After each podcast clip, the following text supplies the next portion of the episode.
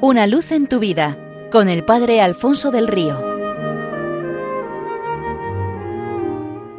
Un cordial saludo para todos los oyentes de Radio María desde el Seminario Diocesano de Getafe.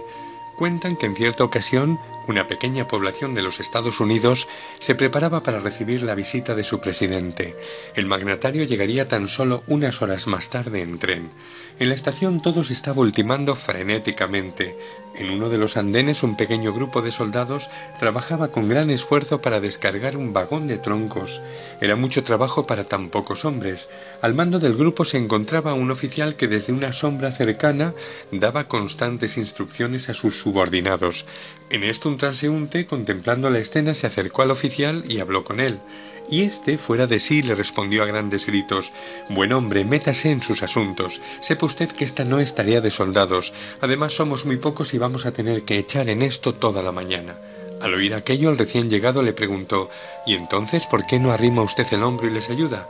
Yo, respondió con sorpresa e indignación el oficial, yo estoy aquí al mando y soy el superior jerárquico, ¿o es que usted no se ha dado cuenta de mis galones? Después de aquella inesperada respuesta, el entrometido caballero, conmovido por el cansancio de los muchachos, se quitó la chaqueta y se puso a echarles una mano. Terminada la descarga, volvió a vestirse y se despidió de los soldados quienes le agradecieron de todo corazón su ayuda, y así continuó su camino.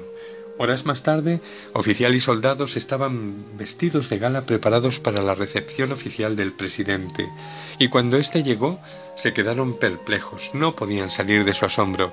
El desconocido que les había ayudado por la mañana era el mismísimo presidente Washington, y es que es así como los hombres verdaderamente grandes reaccionan ante situaciones y trabajos que los hombres verdaderamente pequeños consideran indignos de ellos.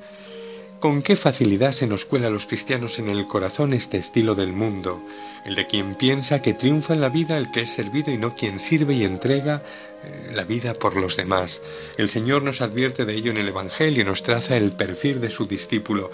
El que quiera ser grande entre vosotros, que sea vuestro servidor, y el que quiera ser primero, sea el esclavo de todos. Con estas palabras Jesús está retratándose a sí mismo y ofreciéndonos el modelo que debemos dejar al Espíritu Santo reproducir en nosotros.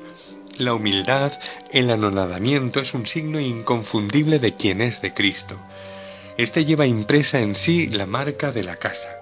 En este sentido cuentan que San Felipe Neri, que había declinado la dignidad cardenalicia prefiriendo alcanzar el paraíso, fue llamado por el Papa a discernir el caso de dos monjas que decían tener apariciones. Se presentó en el convento de la primera, llegó con sus zapatos llenos de barro y le pidió a ésta la caridad de que se los limpiara. La vidente, indignada a más no poder, le respondió ¿Cómo se atreve a pedir semejante cosa a quien coloquia todos los días con nuestro Señor? Aquello fue suficiente comprobación. Allí no había ningún encuentro celeste. Más tarde recibió a la otra religiosa, y nada más verla el santo prorrumpió en una letanía de insultos. Mirad quién ha venido, la más indigna de todas las monjas de la ciudad, la más necia, la más falsaria, la más... Una vez que el santo se había desquitado, la religiosa, arrodillada ante él y con la mirada clavada en el suelo, le respondió Veo, Padre, que tenéis el don de leer en el corazón de los demás y que me conocéis perfectamente. Tras lo cual, el santo informó al Papa de que las apariciones de esta segunda monja eran reales visitas del cielo, corroboradas por un grado tan alto de humildad, y es que donde está el Señor aparecen entrega y humildad, arrogancia y reserva de la vida son signos indiscutibles de su ausencia. El abajamiento es el camino que Cristo ha elegido por amor a nosotros, es el que nos permite contemplar también su rostro en todo su esplendor. Y si nosotros repetimos este gesto de abajarnos ante los hermanos, no dejaremos de ver el rostro de Cristo en los demás. Y el nuestro adquirirá también los rasgos del suyo. Seamos pues de Cristo sola, entera y permanentemente de Cristo, busquémosle humilde y siervo en el último puesto, porque ese es su lugar preferido. Una luz en tu vida con el Padre Alfonso del Río.